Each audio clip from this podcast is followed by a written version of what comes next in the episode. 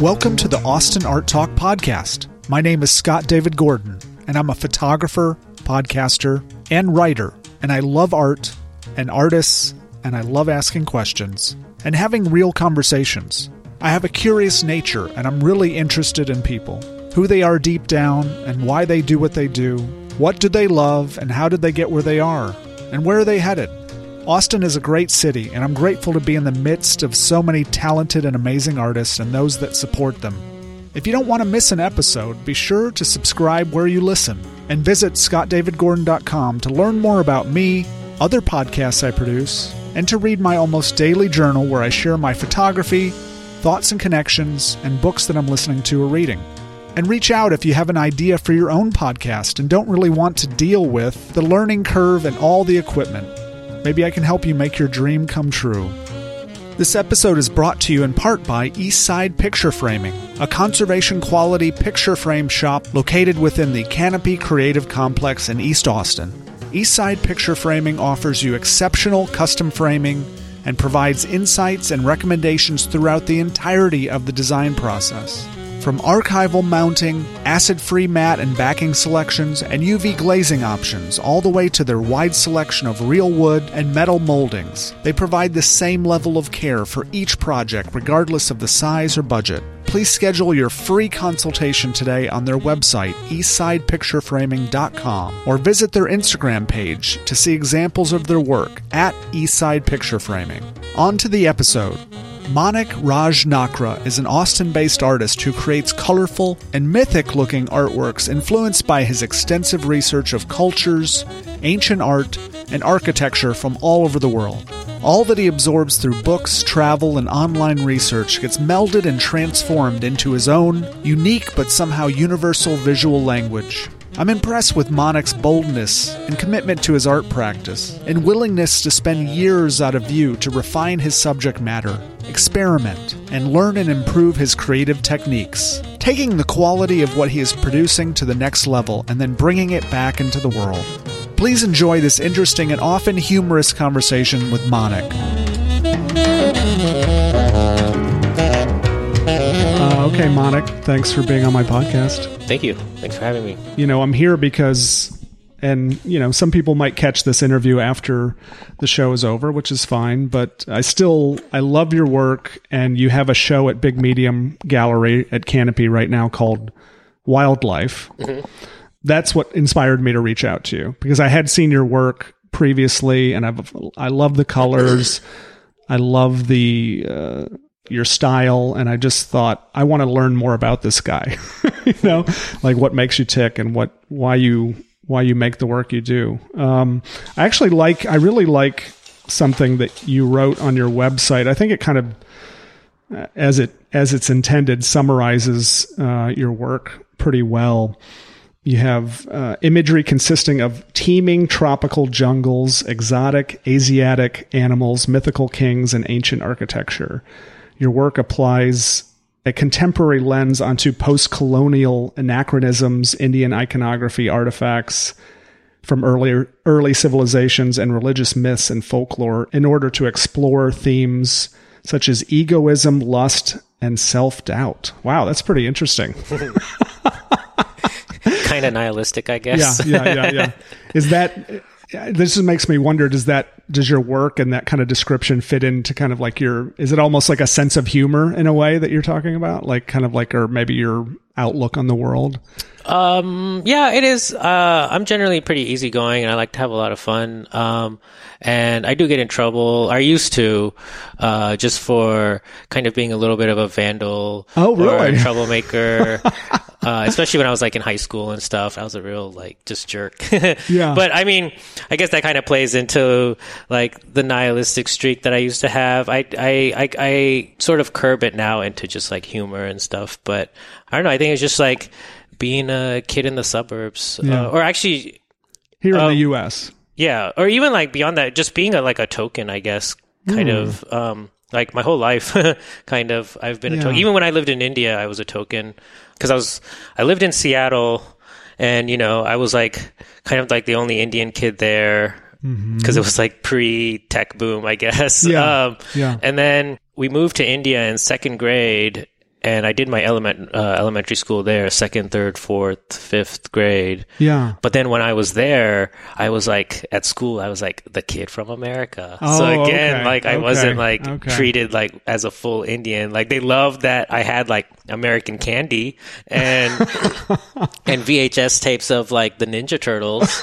and stuff like that. But I do have like vague memories of like my schoolmates telling me like I wasn't cool enough because I didn't know about certain Indian things because Yeah. I didn't grow up with it, you know. Yeah. Yeah. Yeah. Um, Wow. and then and then from there uh, back to Seattle, and then to Houston, and then in Houston, I we you know we moved into like white middle class suburbs, Yeah. and again I felt like I was the token. I like it was that was in '96, and like I had never heard a country song before. Like I mean, I was in Seattle. Yeah. in the mid '90s. Yeah. Yeah. Yeah. Right. Grunge. Cobain was Yeah. king, you Yeah. know?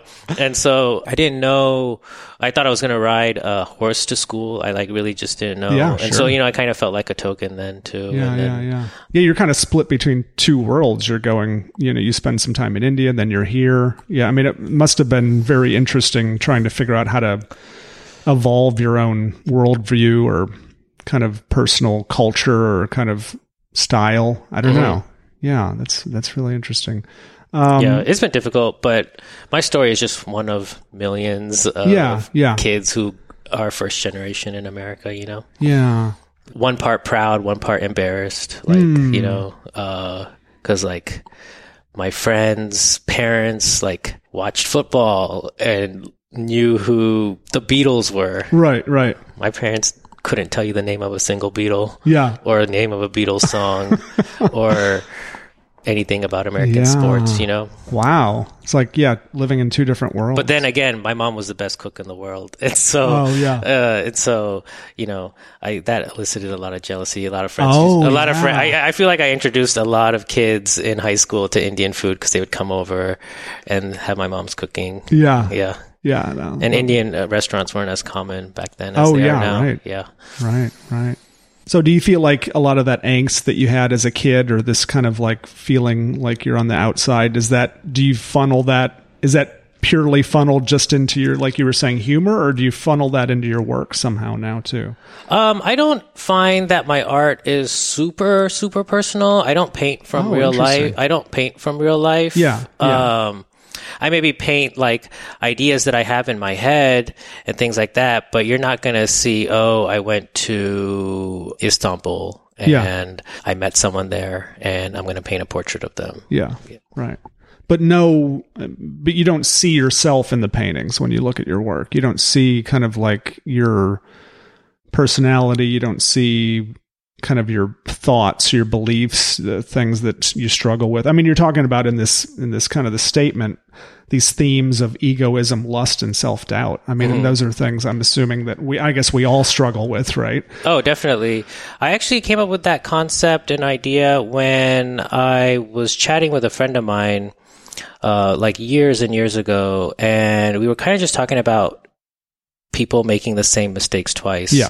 And history repeating itself. Mm-hmm. And I thought we were, were just kind of getting existential with it. And I remember making this comment that it's like we're cutting off our own heads. Hmm. And maybe we are just doomed to self sabotage. Like maybe self sabotage is part of human nature. Yeah. Right.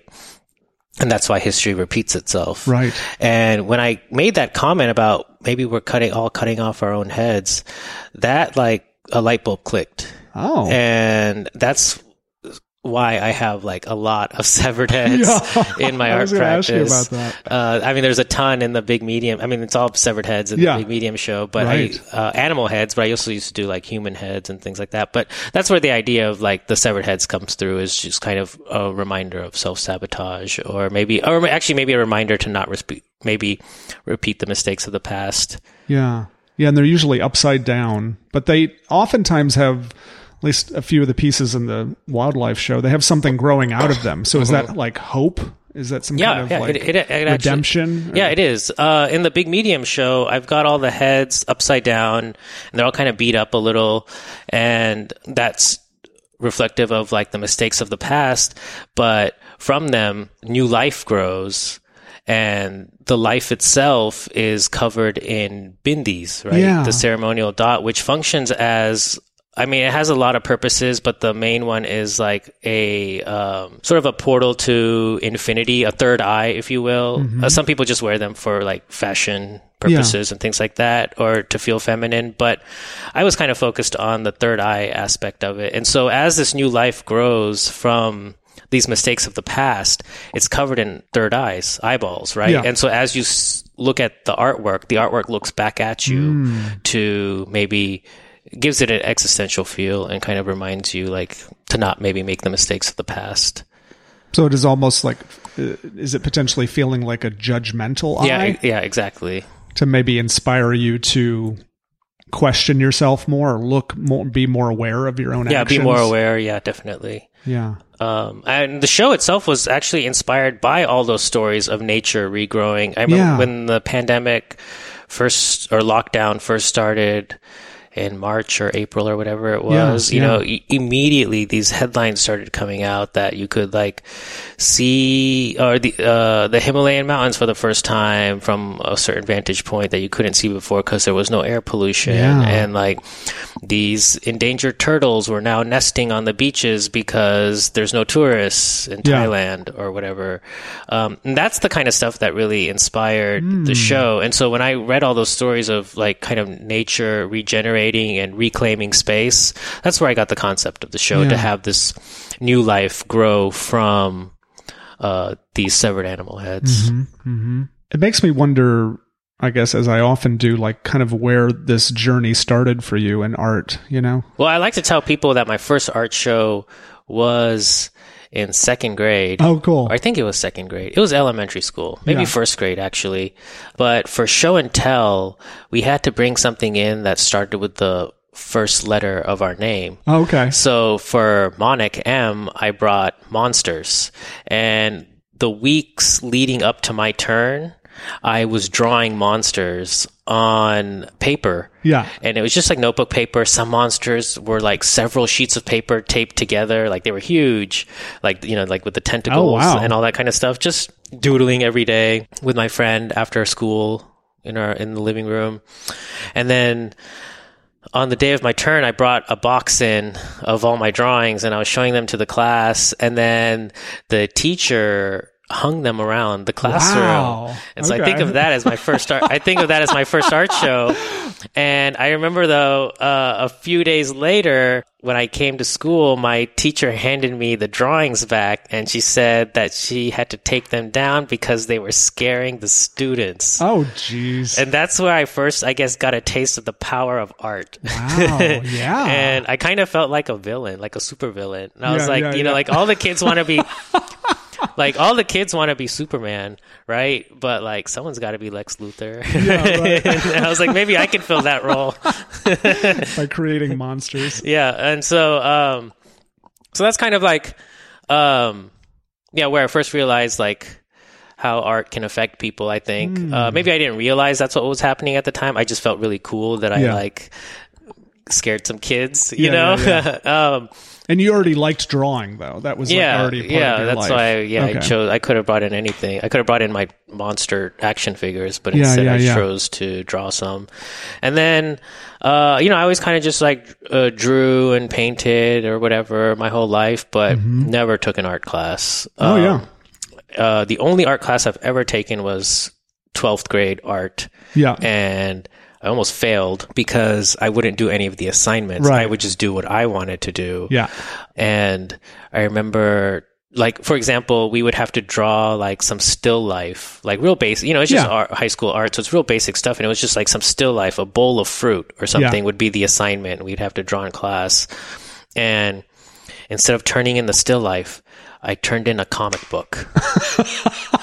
uh, and, Well, if you had the right teacher, they might really appreciate it. And that. then you know? towards the end of the school year, my teacher was like, Mike, I'm gonna have to fail you. You haven't done any of the assignments, and if I fail you, you're not gonna have the credits to graduate. Oh wow. And so I freaked out, and then I remember she gave me like six weeks to do the entire year's worth of assignments. Wow. And so I had to knock it out, and I, I guess I got a C or something. I don't know. I passed. Yeah. And- but that's the only art class I've ever taken.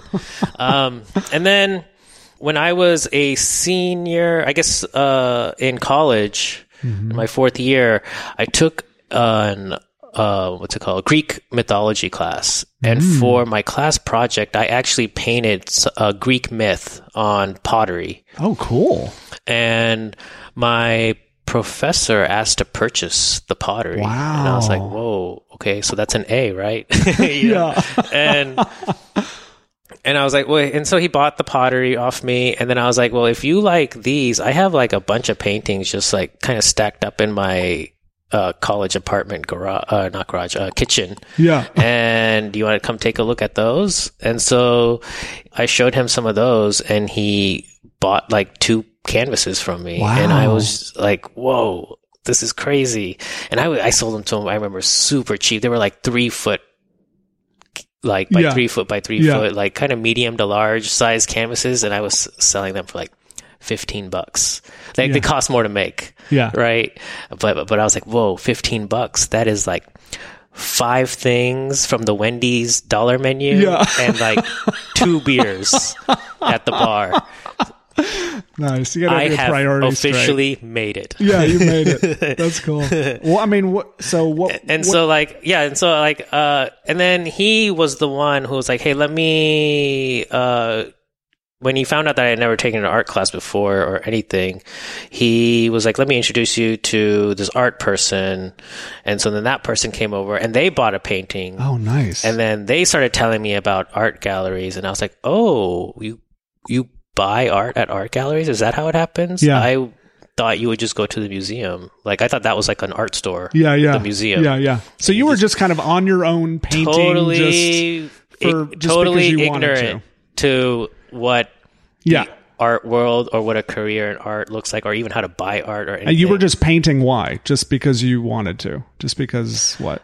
stoned Yeah. and like just listening to music and just hanging out really just killing time And what did these paintings, these college paintings, look like? um i mean i was all over the place so i was like making paintings of i was really into the bad boys movies at the time so Yeah. i was making paintings of will smith and martin lawrence yeah, uh, really silly stuff. Or like, if I liked a sweater that someone was wearing, I would like just make a painting of that sweater. yeah. I mean, I was kind of all over the place. You couldn't tell that the same artist made Oh, yeah. the work from one canvas to the next, you know? Or and But you were kind of searching for. I mean, maybe you didn't even realize you were searching for a style. I don't know. Maybe. yeah, yeah, I, yeah. I was really just kind of killing time and hoping to like impress some ladies, which Yeah. didn't really work out. Yeah, but um, Hey, you want to come up and see my yeah, paintings from yeah, Bad Boys? you want to check out this Will Smith painting? and so, um, yeah, and so that uh, art professor, he's told me about two galleries. OK Mountain. This is 2004, late 2004. this was here in Austin. Yeah. Okay. Cool. And he told me about two galleries, OK Mountain and Art Palace. And he's like, you should look them up and you should just start going, or you should just go. And I think he mentioned one other gallery too. Was there a gallery called like D Berman or something? Yeah, something? Okay, maybe it was that one. It was like on Guadalupe Street. it was on maybe? Lavaca and like Okay. 18th or 17th. Okay. Well, anyways, I think it was that one. And so I started going to those art openings and just like not talking to anyone. Yeah. And I would just like look and then um, I would touch the paintings when no one was looking. I still do that actually when no one's looking. Mm-hmm. yeah. Uh, I, I do it all the the, I, I do it all the time because it really helps. me. I haven't taken an art class and uh, like I think I would be much more advanced in my technique if I had because I would like get all the trial and error out of the way and so I would just know how to use the material. Yeah, yeah, But yeah. really touching a painting and stuff really helps me learn how it was made. Yeah. And so like I mean even now I'll go to like the Blanton and I will just touch the art and then the security guard will be like, "Hey, like, you know, uh 2 feet back or whatever it is." And I'd be like, "Sorry, I didn't know it's my first time." and so I always pull that trick. Oh, it's my first time. Whenever someone gets mad at me Yeah, for yeah, touching the art, but I always touch it, and I don't care if people touch mine. But anyway, so I would go to these shows, and I would just look and kind of like just see how the art was made. Mm-hmm. Like my canvases were all warped and things like that, and then. And just getting a feel for what is this art scene all about? Like, what is this gallery thing happening? Yeah, exactly. I'd be like, oh, okay. Oh, so you can just like the artist is here. You can just like go and talk to the guy who made or the girl or whoever Yeah. made this work. That's cool. Like I, I don't know if I'd ever met an artist before. Yeah. you know. And you Um, didn't think of yourself as an artist. yeah, exactly. Okay. And I was kind of just also then, uh, OK Mountain being a DIY space or artist run space, I was also discovering DIY culture Oh, at the yeah. same time. Yeah. And like once I discovered that, I kind of never looked back. I gave Mm. up, uh, like, like even just like with my musical tastes and movie taste, just art taste, I, I veered straight to like all the indie DIY stuff and kind Mm-hmm. of left all the mainstream or popular stuff behind. But, um, Did, what did you go to college for? uh, economics actually. Okay. Yeah, I thought I was just gonna be working in a cubicle. Yeah. Um, you know, watch Yeah. basketball when I got home. and um, So you never went into economics. You just went into the art. It sounds like. Okay, Mm-hmm. yeah, cool. uh, I mean, I, I I had odd jobs all through my twenties while I was figuring my shit out as an artist. Yeah. Uh, but I started going to those galleries and just looking and seeing who was shaking hands and you know and Yeah. you know uh, just looking at zines and things like that that were for sale and, And meeting how, how to how to make your art look like the same person made it each piece you know That's and important, right? Mhm. and then uh, I had three art shows right off the bat. Hmm. I was like, let me just show all the stuff that I have stacked up in my college apartment. yeah. And so I remember my friend was having a party at his house, like a moving away party. So I said, uh, you know, it was just like a college kegger. And I was like, can I hang my art up in your oh house? yeah. Right. um, for the party. And then I so I started doing that. Any college parties that were happening, I would be like, "Hey, can I hang my art up? I'll come in, I'll hang it. I don't care if anyone pukes on it. I don't know, whatever, how rowdy you want to get." And then I don't care. And Yeah. then um, after the party, I'll, I'll I'll take it down. And everyone was down for like having like decoration Yeah, basically yeah. for their party. And then uh, so I started doing that, and and then I found out about the first Thursday festival or whatever that happens. I think they do it on South Congress, but yeah. There was one happening in San Antonio. Right. And so I drove down there. I didn't buy a booth or anything. I just went down there with four canvases, four nails, and I went to the hallway right by the bathroom and I just nailed the four canvases up, wow. taped my little captions Yeah. underneath each one. Yeah. I mean, they were probably all hung crooked or something, and I just stood next to them for four hours or five Wow. hours or however long the first Friday or first Thursday yeah, yeah, thing yeah, was, and not a single person stopped on the way to the bathroom. Okay. I just stood there and I was like, man, how come no one's stopping? And then another time, uh, I hung my art up at a theater. It was called Arts on Real, and it was like a place that held plays and things like that. And I was like, "Can I hang my art up in the lobby?" My friend, she was an actress, so she connected me, and um, I didn't really like receive any feedback from that either. And then I started wondering, why am I? Why is like no one paying attention to my Yeah. stuff? I've got like all these eyeballs. I mean, I went to a first Thursday with like thousands of people showed up and not a single person stopped. And and then also like just I'm not getting any feedback. And I realized that my art looked like the art that I liked. Hmm. And it didn't really look like anything but that. I was Wow. just kind of regurgitating my influences, right? Yeah. Yeah. So then I mean, that's a natural stage for an artist to go Yeah, through. and then I had a very, very what probably the, one of the most important conversations I've ever had in my life wow. uh, with a friend who moved out to LA to become a stand-up, Yeah. and Oh, that's hard. yeah, very hard. And he told me that he regretted the way he went out there by not developing before he got out there. Yeah. He was. He said he should have done open mic nights around town here Yeah. Yeah. Yeah. and figured out who he was as Yeah. a comedian, figured out his voice, figured out his stage persona, then go to LA and hit the open mic nights there. Yeah. Uh, because going out there unpolished like that, the audi- the entertainment industry is in the audience looking for someone. And if you bomb, they're not going to look at you again. Yeah. Even if you're now good five years later, they're not going to come back. They're going to be like, oh, he bombed five years ago. They've already X'd you out. Wow. So I wanted to then, I realized I need to make sure that uh, the next time I show my art, I it has to not look like other people's art Yeah. and it has to be like good to go, ready to go. Because first impressions are last impressions. Yeah. And so I retreated back into the studio and I didn't have, I didn't tell anyone I was making art. Oh. I uh, would just still go to art shows. I would never talk to anyone. I didn't have any friends who were artists. But you had this, it sounds like determination to be an artist, to be in the art world, to be a part of the art world. I mean, you're like taking these bold moves, you know, hanging up your work and doing these things. It's really interesting. Like you, seems like you run a mission. Yeah, I You was just decided I'm going to be an artist. Well, it would just right? seem I more fun than a cubicle job, really. Yeah, yeah. Uh, and so I was like, man, I like this. My my sister's a CPA, and I saw how soul sucking Yeah. that is, and how she kind of got trapped in it. Now, I mean, I, I now she's in her late forties, and she's pretty happy because she makes a shit ton of money. Yeah. But I know that leading up to now, she was pretty miserable. But she, I guess she just stuck it out because she has an accounting degree, so she can only get an accounting job. Yeah. Um, so I retreated back into my studio and uh, just made work Hmm. for eight years Whoa. and did not tell anyone. Whoa. And I was kind of, I got really obsessive. My friends didn't even know I made art.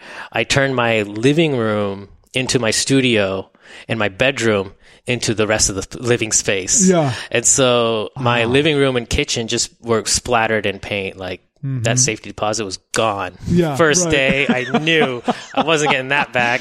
The first yeah. day, I decided to uh, switch my just living space into a studio. I spilled a can of paint, and I'm like, done. it's done. Yeah. Uh, so I retreated back, and I just would make work and not tell anyone, paint over stuff all constantly um, until I felt comfortable that you know my art Yeah. had a voice or unique voice, at least unique to me.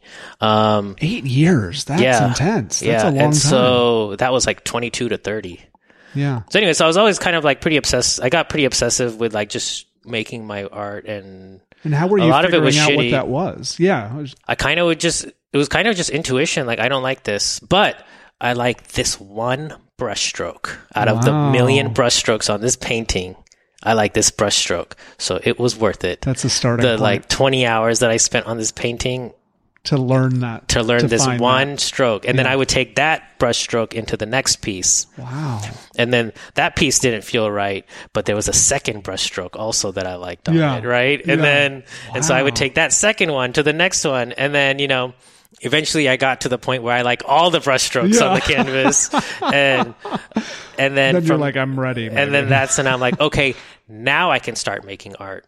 Whoa. You know, Wow. because I still had that mentality that like I got to come with my A plus game, like yeah. I, right. all 100% of the brushstrokes have to be on point. I can't show where 99% of the Yeah. brushstrokes Wow, are that is good a and 1%. standard. And so then um, from there, uh, yeah, I would just make the work. And once I finally felt comfortable, I approached uh, Cheer Up Charlie's Okay. Because I knew that a lot of artists were hanging out there. This is back when they were on East 6th, Yeah, when they sure. had just like a little shoebox of a space. Yeah. I asked the owner, Maggie, I was like, can I hang, again, I pulled my hang my art by the bathroom trick. Yeah, right? yeah, And I asked Maggie, I was like, can I hang a piece of art by the bathroom? And, uh, she was like, sure, yeah. You know, I showed her some of my painting and she's like, yeah, cool, let's do it. So I measured the wall and I made a painting the exact size of the wall. Wow. So it was like eight and a half feet by whatever the dimensions were, right? Yeah, yeah. And uh, some film producers came in and asked who made the art. yeah. And then they reached out to me and they bought it. Wow. Yeah. And I like couldn't believe it. I didn't even know. I think I charged them a thousand dollars. And that was the first piece of art I ever sold was, I guess like Yeah, not the counting the, the $15. $15 ones, uh, was a thousand dollar paint. I mean, that's really cheap for an eight foot painting, Yeah. but, um, you know, felt like a millionaire. Some validation. Yeah. Right. And then the film producers were like, "Hey, uh, you know, let's can we come by your studio, which was just a bedroom in the house." yeah. And so I said, "Sure." And they came by with this guy named Terrence, whatever, right? Yeah. and they looked around and they ended up buying another canvas from me and this terrence person was just like kind of like just like looking around i guess he was just a friend of theirs and maybe like two months later i see a picture of terrence malick and i'm like oh shit that was the fucking guy who was in my apart- in my house Wow. uh, and then these film producers, they uh, I get they they now live in Marfa, um, and they've been pretty great. Rusty Martin is Yeah. the guy's name, but they like produce like Angelina Jolie movies and stuff like Yeah, that. yeah, like yeah. they're big time. but they're fans but- of yours, collectors of yours. Uh, but um, I just thought, man, that was so cool, and that that kind of got the ball rolling for me, and really got me super confident to where I started. Then, like, okay, uh, I need to like figure out how to get more people to see my work now. yeah. Um, and so I started just like trying to sneak a painting in here or there. Um, I was uh, trying to get into the monster show at Domy, which was like a bookstore Yeah. in the mid 2000s in Austin. And they would have this show on Halloween every year called the Monster Show, and anyone could submit to it. Again, coming back to monsters. yeah. And right. so I started submitting once a year. So I would show art only once a year, and it would be the Domy show because anyone could show there, right? Yeah, And then uh, from there, my first uh, official, like real gallery show was in Houston at this place called Redbud Gallery yeah. and G Gallery. I, I had my first two shows, I should say, on the same night. Oh, wow. I went down to Houston to help uh, some friends of mine with their art opening at a space called G Gallery, which is now called G Spot in Houston. Yeah.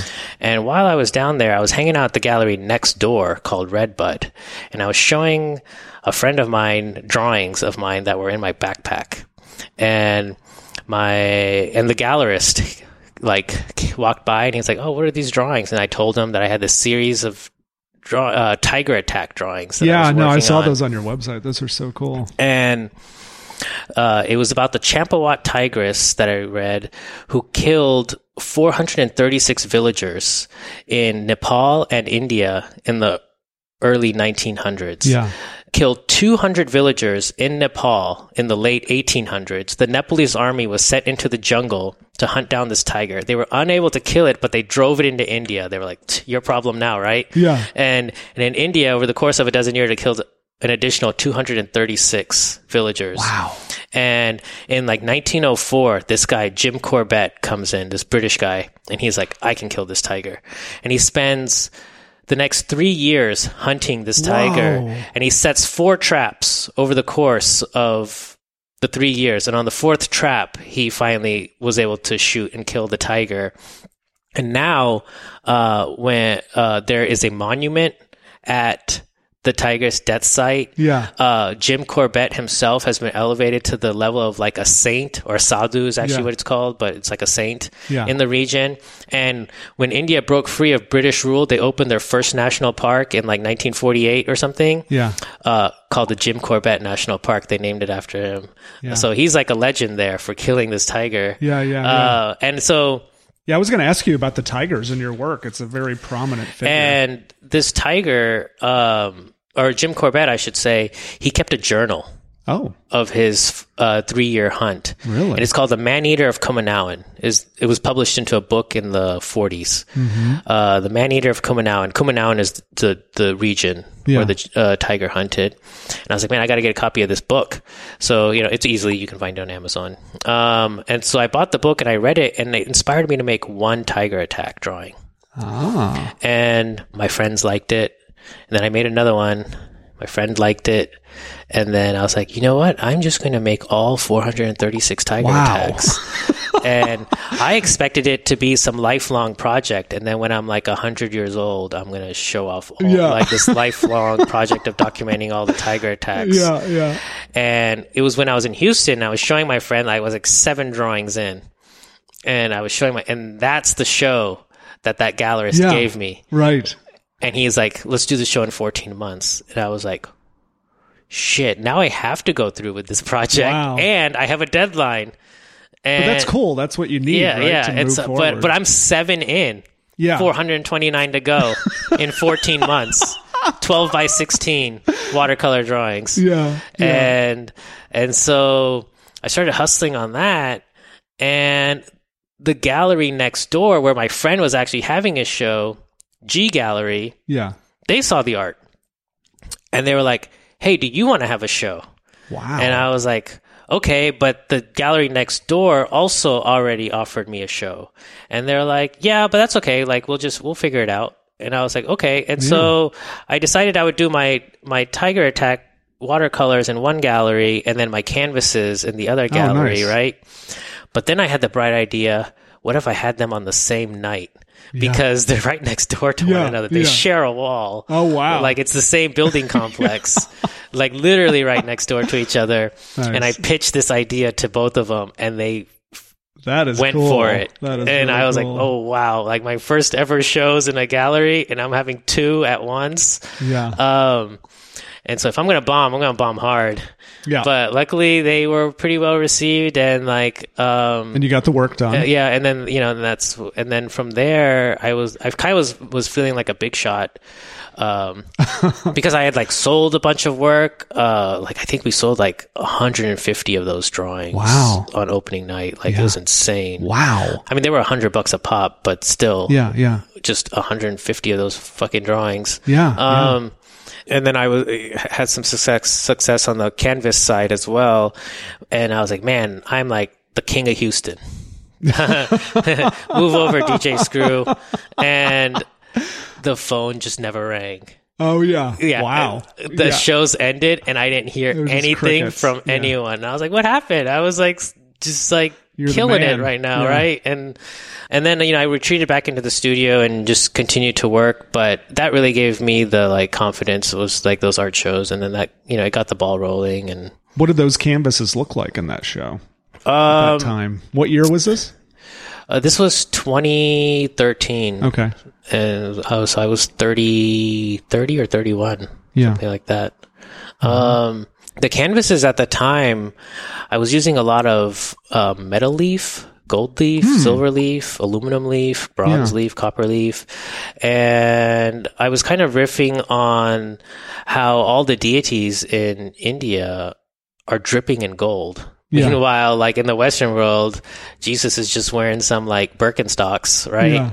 Right. Um, and then on the flip side, we've got all these deities that are wearing like gold crowns and jewels and things like that. And so I was kind of riffing and like, um, just the temples and things there are also adorned with all these golden statues and things like Yeah. that.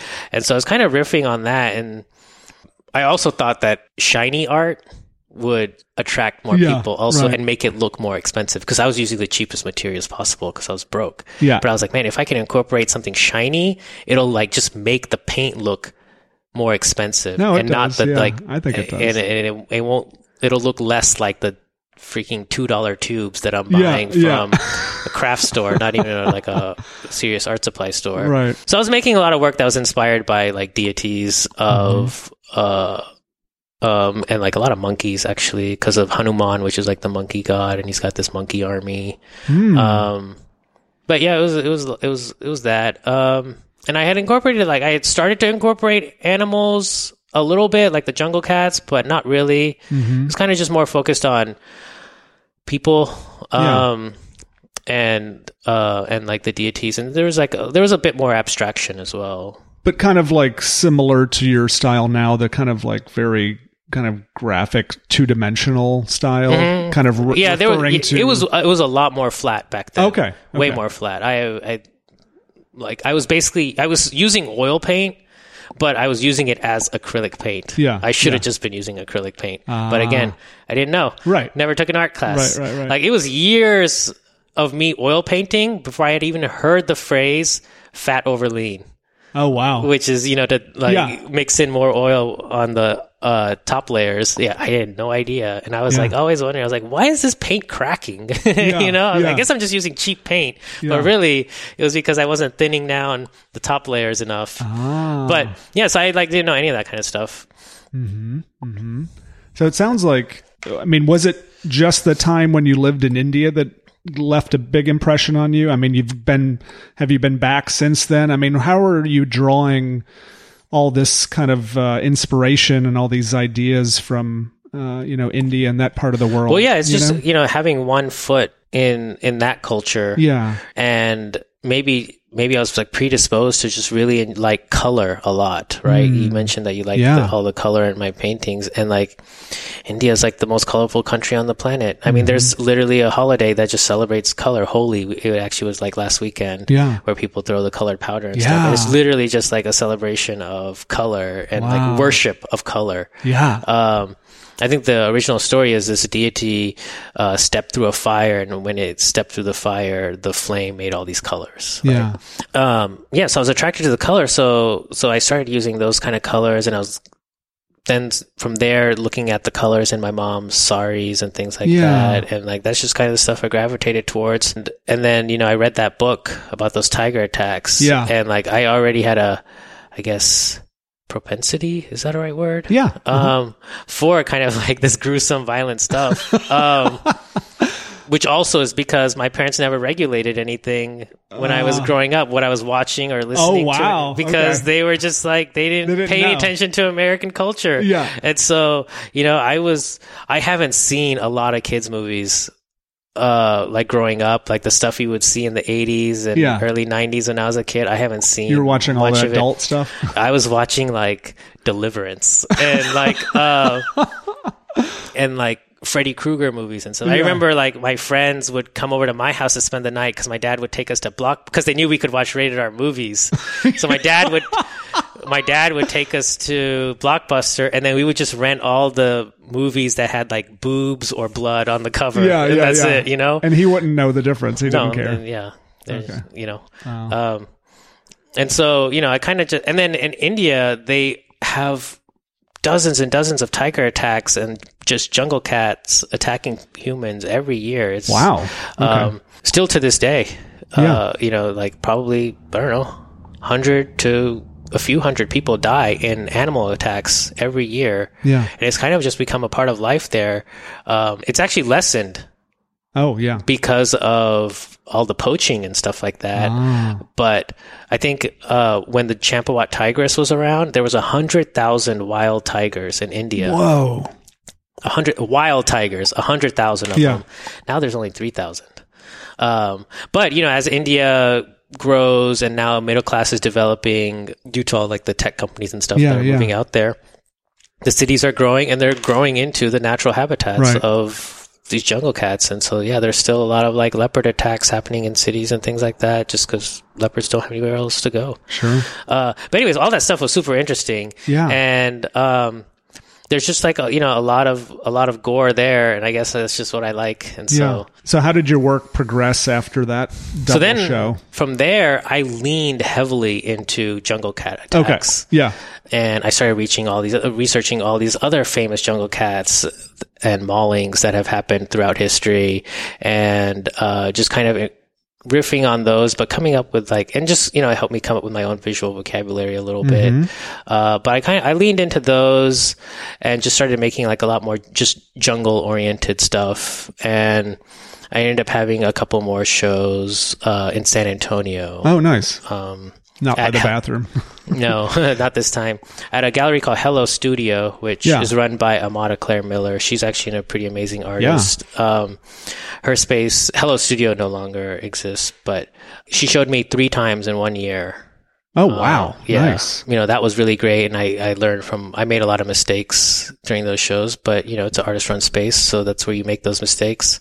What are what are some of the mistakes and lessons that you learned, if you don't mind sharing one or two that Um, might help someone else? I don't know. securing artworks to the wall properly. Okay. I don't know. I, I I've talked to some artists, and none, none of them have ever gotten a phone call from their gallery saying, "Uh, your art just fell off the wall." Oh, wow. you know, just like kind of technical things like that, but also just making sure that like it wasn't just some like just shit on the walls. Yeah. And. I wanted to make it feel like an experience. And so I started like, sta- like I stapled gun, uh, brush to the walls and things like that to kind of, I, I know this one show, I wanted people to unearth my art because I was Oh. so into ancient art, you know, Yeah. and like, uh, all those ancient ruins are, you know, covered in brush and all this stuff, you know, when the explorers or, or Yeah. archaeologists are out there like hacking away stuff with a machete trying to find a temple or something Yeah, like yeah, that. yeah, yeah, So I was like, I'm going to cover all my paintings with brush yeah, and uh, people are going to have to push the brush to the side Mm-hmm. to see the work. yeah. No one did that. They thought the brush was part of the art, Yeah. which it kind of was, but you, it was interactive, but they just, they don't want to touch the art. Yeah, no, so as Yeah. like they've been told. So no one actually saw the work. Oh, it was wow. all hidden. you know, just mistakes like that. And I was like, okay, I need to stop uh, playing with people so much and Oh, like maybe okay. either have some instructions for them or like write a better press release to where they know Yeah. that they can like push the brush aside or whatever. Yeah. But That's a cool idea, though. I mean, I like you know, the experimentation you're talking about, kind of pushing the boundaries. You know, Mm-hmm. that's really cool. When was that? uh, 2014, I guess. Okay, so about six, seven 2014 years through ago. 2014 through 20 to 2015 was when I had those three shows at Hello Studio. Yeah, yeah, yeah. And what about in between then and now? Like, how, how do we get to where we are today with your big medium show? Was that a lot of studio time, or did you have other shows? Or Well, when I had my f- first two Houston solos in 2013, from then to 2016, I think I had five solos. yeah, And I was kind of got back into the habit of just regurgitating shit. okay. And then that's when I took a pause. Oh, and I was interesting. like, I need to like, I have a job that can pay my bills, so barely, but it's paying Yeah, my bills, yeah. and it's allowing me to buy my art supplies. So I just retreated back into the studio and kind of just like had to level up a bit. you Really? know? wow. Um, because I was kind of getting into cruise control mode a little bit. with what did that look like? even though even though those shows that I had, the majority of those uh, solo shows, uh, I wasn't really selling. Other than those two Houston ones, I really didn't sell that well or anything, you know, or or get I and got zero press, and so that must have been uh, discouraging. I yeah, mean, so that and that's yeah, it, it was, but I was having fun. So okay. I kind of didn't really care okay. but it is something that I did notice. Um, and yeah, I didn't care that much because you know I was just I was having fun. You were gonna I, I was art I was. I love seeing the gallerist mortified when I'm like hauling in brush Yeah, into his yeah, gallery, yeah. with, and I didn't warn him beforehand, and I'm just like covering the art with it, and and. Uh, I'm not. I said him. Her uh, Amada. She was like, Yeah. "What the hell are you doing? Like, Yeah. no one's gonna. You can't see the art. They're not Yeah. gonna know that this is. There's even art in here." Yeah. Um, but I kind of, uh, yeah, just got a little too comfortable. yeah. What does um, that mean? You got comfortable. You you feel like you had to then take a pause and level up. Like, what was wrong with the work at that time, and what did you change? I was just making this, like, making the same painting over and over. Okay. I felt like, okay. okay, so in this painting, I have a tiger attacking a farmer. Yeah. In my next painting, I have a leopard attacking a farmer. right. you right, know? Right. Right. uh, and I could come up with a million different scenarios of, Yeah. you know, and I, I, I was just never running out of scenarios of people getting attacked by animals. well, you did the 429 or Yeah, whatever, right? yeah. I mean, that started it. um, and even with that series, I all those tiger attacks are documented Yeah. by the Jim Corbett Foundation, which Right. is now based in um, Africa, I think. Uh, and so I, my original plan was to actually document the actual scenes. Yeah. Right. But once I got like a few dozen in, I was like, you know what? This series isn't even actually about documenting these attacks. I realized the tiger was attacking uh, attacking a way of life that is disappearing from India, Hmm. and the tiger actually became a metaphor for like modernization, Yeah. almost. You know, Oh, wow. Yeah. and so when I came upon that realization, then it's like, oh, like this is kind of just like an allegory to how like messy the uh, the road is to like progress. Yeah, you know. right. And so from there, I just said I'm just going to make up my own scenarios. And I just I could have kept going. I could have gone past 436. Yeah, yeah, I yeah. could have. I was just still riffing. I was like, okay, what if someone is fishing, and then a tiger attack you know, comes, or what if someone is actually ironing clothes for a British officer and they get attacked. You know, it's like all these. I just never ran out of scenarios. Yeah, I would encourage people to check out your website. You can see a bunch of these on there. Yeah, I have like almost all of them up there. Oh, cool. On the website. So this pause and then leveling up, like what did what kind of soul searching did that take? Like what was one that? learning material. I realized I actually, although I made all these watercolor drawings of tiger attacks, I didn't actually know how to watercolor. I I was like, because I couldn't emulate some effects that I was seeing from watercolors that I like. So I started making like five watercolors a day Wow. because it dries so quick. Yeah. And I kind of was just doing that in the t- while I was waiting for the oil paint to dry yeah. right? So I was Yeah. like, I'm just waiting. I got to wait a day for this thing to dry, so I'll just work on some. And I, so I started just making abstract watercolors, actually, just playing with the paint, seeing how it interacts with one another. What if I mix gouache and watercolor together? What if I mix in uh, Perrier uh, Oh, yeah. in, into the watercolor instead of uh, flat water? Yeah. and you know just trying all this stuff and it, i wasn't uh, trying to create anything i was just trying to i didn't have anything in mind experimenting. yeah i was just trying messing. to learn, right? yeah i was just okay like what does this brush do like what kind of Yeah. brush strokes does this make and um, and then I, and I was doing the same with uh, oil paint you know Mm-hmm. i started buying better quality paint Yeah. and better quality materials and I started exploring larger scale uh, Yeah. paintings and things like that. Um, Did your research change at all? Because I know we hadn't talked about that really, but I know you do a lot of research to kind of like source a lot of these kind of ideas and imageries and mythology and architecture. Oh yeah, uh, yeah. I, I I look at all of that stuff constantly, and I look at so much of it that oftentimes I forget names. There's just so many names. Like Mm-hmm. Yeah. even if you were to like just look up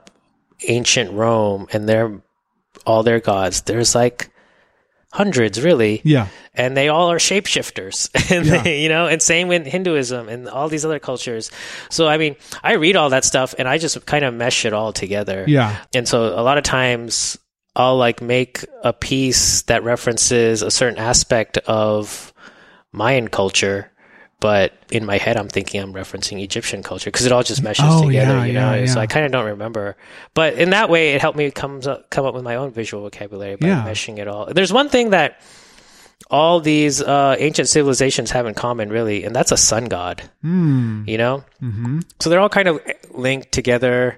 And uh, another thing that links them all is that they all make artwork made of, or not artwork, but uh, architecture. The ruins are all made of stone blocks. Yeah. That's like one thing they all have in common. And that's like kind of when I started experimenting with bringing the architecture that I'm looking at into the pieces. And that's why I make like the multi panel works. The multi panel works kind of function as like the stone blocks. And That's why sometimes some of the panels are at different depths because over oh, time, oh, yeah. these stone blocks have shifted and cracked and moved. Yeah. And so I wanted my pieces to also reflect that. So that's why, you know, I'll have a multi panel piece and all the panels are at like one inch depth, but then there's one piece that's at like Yeah. four inches depth. And like with the wildlife show, you have actual frames that reference architecture that you built Yeah. around the paintings. Mm-hmm. The palace windows. Yeah, palace windows. Yeah, Mm-hmm. yeah. Did you want to say anything about being in the crit group or the line residency or anything like that? Do you have any thoughts about those? Oh yeah, I actually I I loved loved Crit Group. If you are in Austin, you need to apply to Crit Group. It is like going up against like a firing squad. Oh, Uh, nice. Yeah. Yeah, how did that change your work? How did that help your work doing that process? Well, it began. The, I actually was not familiar with Crit Group, and one day I got an email from Andrea Mellard, who I adore now. She is so smart, and she works at the Contemporary. Mm-hmm. and she reached out to me and said, "Hey, you know, I've seen your work, and I think you should apply to this Crit Group program because it feels a little raw, and you know, we could we could tighten it up a little, Yeah. and I think you might really benefit." And so I was like, "Okay, I'll apply." I didn't apply, and then the day after the deadline passed, Andrea Mellard said, "Hey, where was your application?" Oh, wow. And then I was like, "Oh." Let me go fill it out. and I remember like I uh, I think the application you have to just it's a really easy application. I think you just submit like five photos and then you have to write like a paragraph on Oh, why okay. you want to be in it. And I remember instead of a po- the paragraph, I wrote a poem or something. Yeah. Like it didn't even make any sense. I submitted, but uh, I got like She wanted you in there. I got anyway. in, and it was totally transformative.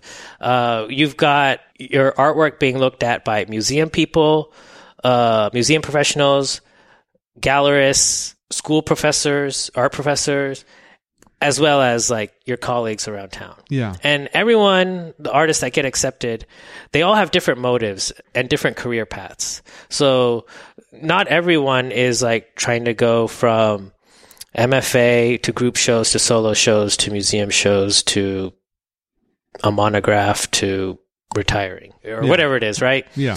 Uh, some of them uh, just will join Crit Group because they're actually an art teacher and they want to learn how to teach people uh, art. Or one of them, you know, someone might just be like a Sunday painter.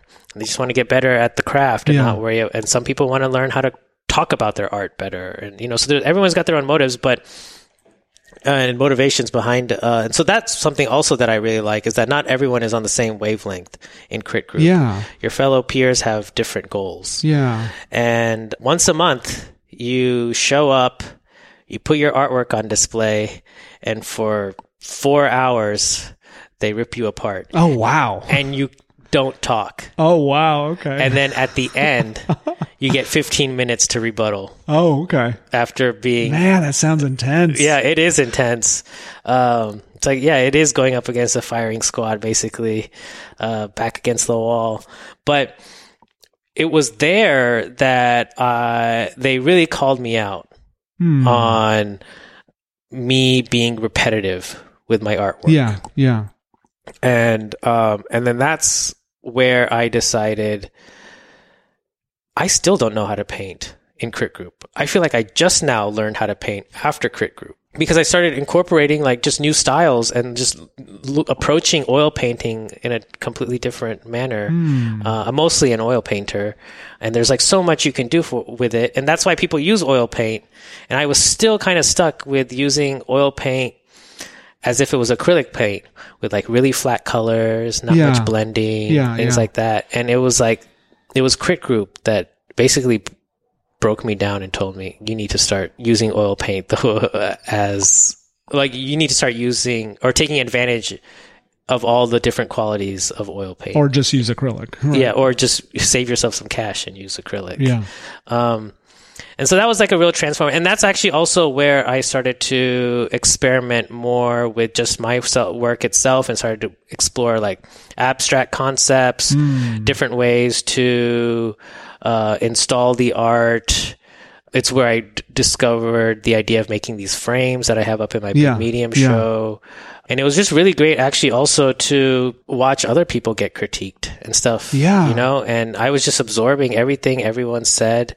In my head, I was like, okay, 50% of what everyone's saying is bullshit, but the other 50%, mm, pretty smart, you know, and Yeah. I'll, I'll take, I'll take that back into my studio. Or even learning how to criticize art or look at art, right? Mm-hmm. Yeah, mean, yeah, looking at art. Yeah, exactly.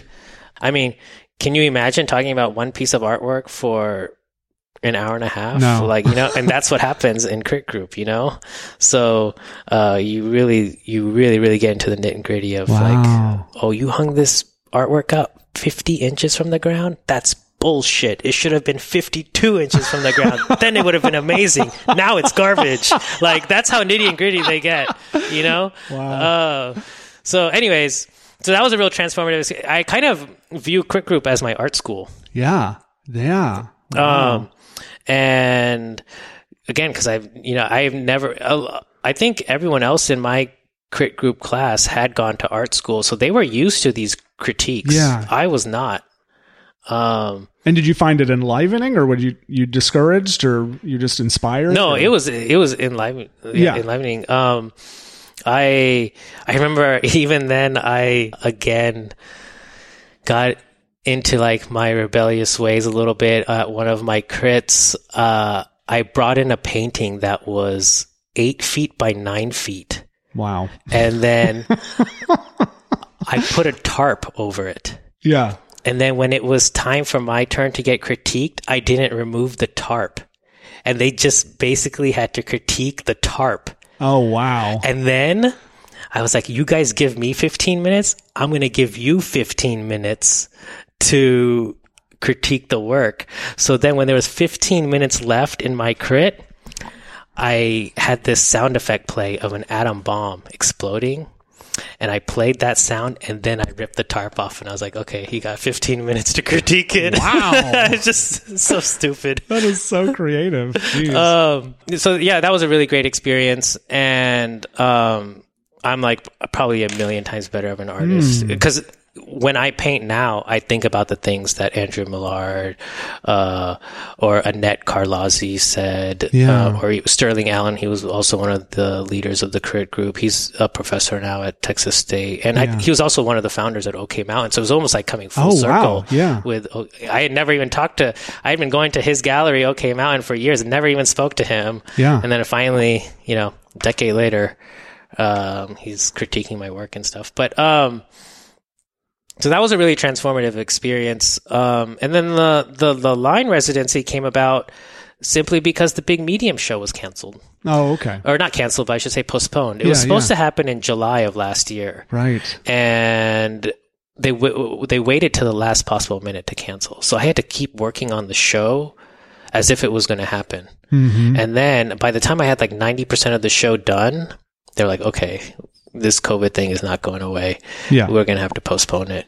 And I guess they felt bad that they had to postpone my show, but they postponed everyone's show. So I'm not really sure what happened with Big Medium, but then I got a f- email from them saying, hey, uh, people have dropped out of the line residency. Oh wow. And since Okay. your show has been postponed, you want to just do the line residency just in the interim, I guess. Yeah, yeah, So you yeah. have something to do. I don't, I don't, I don't know why they just offered Yeah. it to me, but they did. Uh, I mean, I know that like people had dropped out. Yeah, I think right. people were just afraid of uh, COVID and trying to be Sure. cautious. Yeah. and just didn't want to be living in a hotel. Uh, but I was like, yeah, I'll do it. Uh, and that one, it was my first ever residency. Mm-hmm. I've never once ever got into anything I've applied for. Mm. I, you know, all those open calls and Yeah. stuff like that. Yeah. I've never received a grant.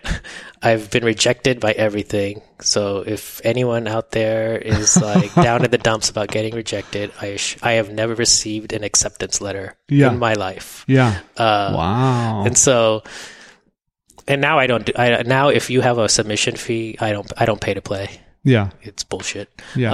Um, and so, anyways, uh, I was offered that line residency, and to be honest with you, I kind of hated everything I made there. oh. Uh. I just couldn't get. co- It was my first residency, and I just couldn't get comfortable in the space. Hmm. I'm very, very grateful because I think I was at a point. Um, so that was kind of offered to me in September of last year, Mm-hmm. and the big medium show was offered to me in March of 2020, right when the pandemic was starting. Yeah. and they're like, "Do you want a show?" Uh, and we'll have the show at the end of July. And I was like, yes, of course. Big Medium's amazing. And I'm a huge fan of a lot of the artworks Yeah. and exhibitions that Yeah. they've art artists and exhibitions that they've held. So, and I honestly never thought uh, they would ever have me. I never once approached them or anything, just simply because I they have a they lean more towards I think like conceptual art, and I haven't seen a lot of the artists they show that mostly do 2D works. You know, yeah. but anyways, they offered me the show and that was great because lockdown was just starting and I had something to do during lockdown. Yeah. I have a show. Nice. I have a goal in mind. I have like a deadline and a Yeah. goal and an end date. So I've got stuff to do. So that really kept me inspired Mm-hmm. for the first six months That's important. Yeah. for the first six months of the lockdown. And I was loving every painting I made or every artwork I made. I was like, this is, these aren't even studies. These are finished works. Like, this is amazing. I'm on fire, right? Uh, like stuff that I would start out as like a practice piece. Yeah. Uh, the practice piece became the piece because it was already like Yeah. a fully formed idea. I was Nice. like, oh wow, this is like, I'm just like capturing lightning in a bottle here. And then when the show was postponed, um, I didn't know what to do. Oh. and I hit a wall, creative wall. Yeah. And then I was offered that residency. And so I went into the residency in the middle of like a creative block. Yeah. And and then it being my first residency, also I I was in the space and I just didn't even know how to use the space. And then there were no windows in the space. And I'm an oil painter.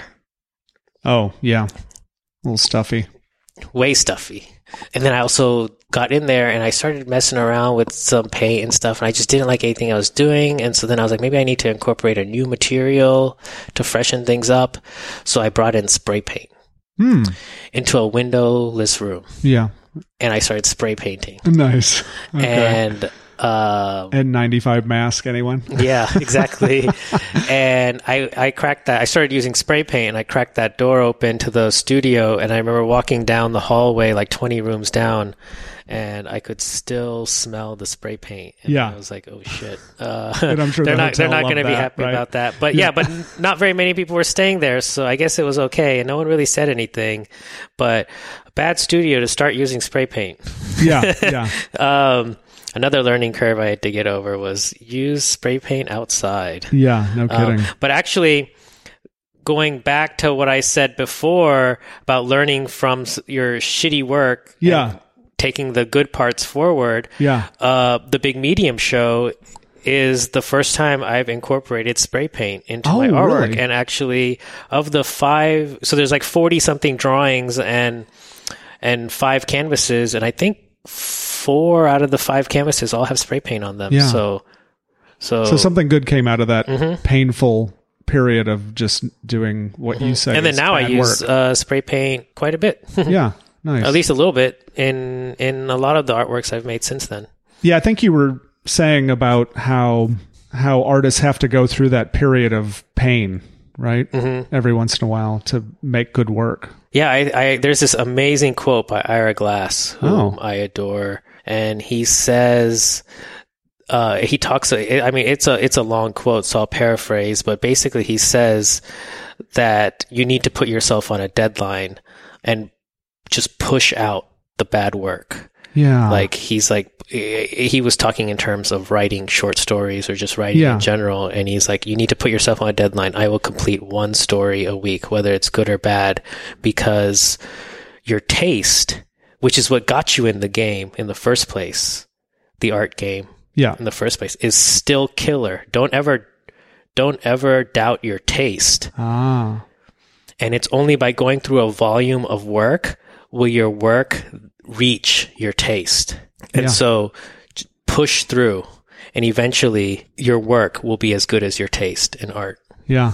I think aren't we all like I mean I guess I'll just speak for myself just always fighting with the perfectionism and the fears and everything and it's like keeps you from making a bunch of bad work cuz you just it's almost hard to let yourself do that, right? I don't know. Yeah.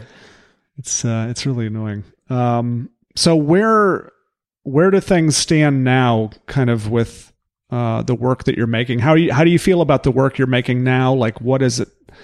What does it feel like? What are the new things you're exploring? What what does it kind of look like going forward? Um, currently, I've been experimenting with these with this idea. I'm calling them ceremony paintings, where I'm exploring uh, how violence plays in with ritual and ceremony and influence, and the relationships between devotees and deities. Yeah, Um, and so those are the pieces that I've been working on now. I've I brought in a new material for this series, which is stucco Oh, interesting. to add some dimension to the black backgrounds. yeah, I uh, am making these candle paintings, and these candles are lit at night. And the night sky was feeling a little too flat, just black. Yeah. So I brought in stucco, and I started mixing the stucco with the oil paint, and now the light reflects off the stucco in a way to where it just adds a lot more depth and Yeah. dimension, despite it being just so flat.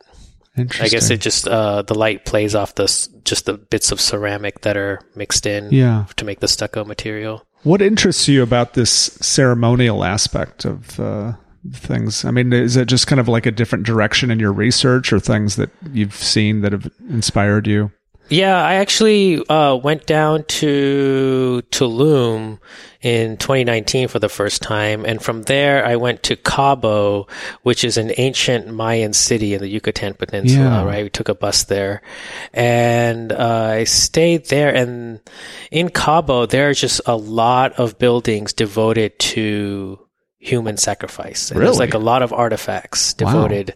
Uh, I I guess I guess that city a lot of that was taking place um, or was like a hub for Yeah. that um, and i was really inspired by or just uh, kind of just seeing similarities in the way that people gather around for ceremonies and the way animals gather around for a hunt in the like African Serengeti Yeah. or, the, or an Asiatic jungle or something, and how it isn't too much different, and how v- violence is a big part of ceremony and religion, and not just in the Eastern world.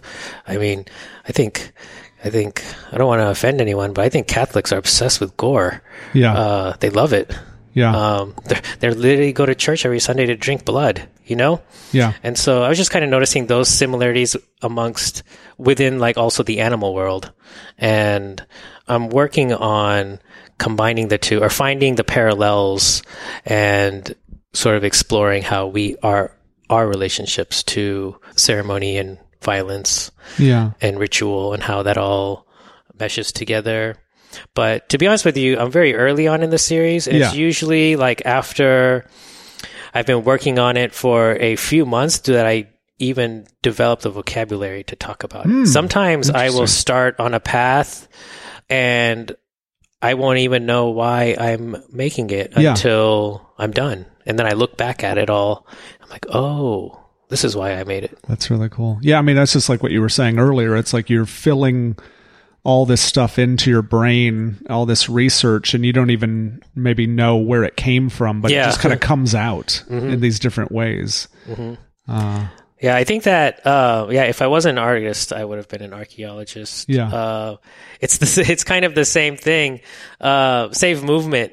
Um, if I was an archaeologist, I'd be still be sitting there with a paint, tiny little paintbrush, and just like brushing away the dust Yeah, yeah. around. Um, I don't know some pottery or like a Yeah. dinosaur bone or something for hours on end. And now I'm with that tiny toothbrush, and I'm just like brushing paint around yeah, for hours on end. yeah, that's a cool way to look at it. Wow. So I'm wondering maybe the maybe my last question. I don't know. Um, what do you love most about being an artist? Are you glad that you were devoted I'll tell you right now. to this path? I uh, don't have to wake up early in the morning. yeah, Uh, that that's a big one. I hate the mornings. I mean, I probably wake up around 9 a.m. these days, or well, just that's my internal clock, but because I don't set an alarm ever. Yeah. That's probably a huge motivating factor with why I want to be an artist is so I don't have to wake up in the mornings and Yeah, uh, because when I wasn't a full time artist, I was l- it, the mornings were hell. I would wake up five minutes before I had to be out the door. yeah, I would keep my toothbrush at work yeah. because, and then I would brush my teeth at work because that's an extra two minutes of sleep Right, I could right. get at home.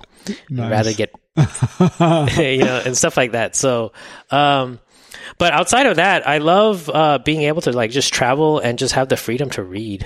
Yeah. So for you, it's more about a, a life of more freedom and kind of possibility instead of kind of a restrictive time.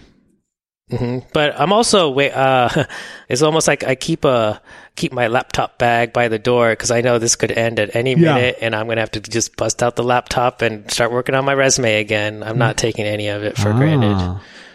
So people uh, are buying the work now, Yeah. but tomorrow, who knows? Just like that Houston show where Yeah. I fucking killed it, and then I didn't get another show in Houston until 2019. Six years later was Yeah. the first time someone from Houston contacted me again.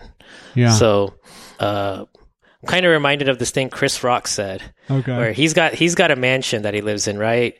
But he says he uh, he every day he wakes up thinking, today's the day that the white people that really own this house are gonna come in and be like, "You got to get the fuck out." so he also is like, it could end any minute, you know. Yeah, yeah, yeah. And you've got this show at Big Medium Mm-hmm. Wildlife. It's going to be up until May 1st, Mm-hmm. 2021. Yeah. And then I'm hyped uh, to be showing at the Contemporary. That'll be the, Oh. that'll be the next show that I have lined up, and that's in September.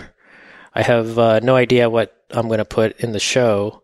Wow. Uh, I- That's a big deal, right? Does that feel like a big deal? A really huge deal. Yeah. I've never shown in a like museum before, um, Hey, you were just or anything close to a museum, really.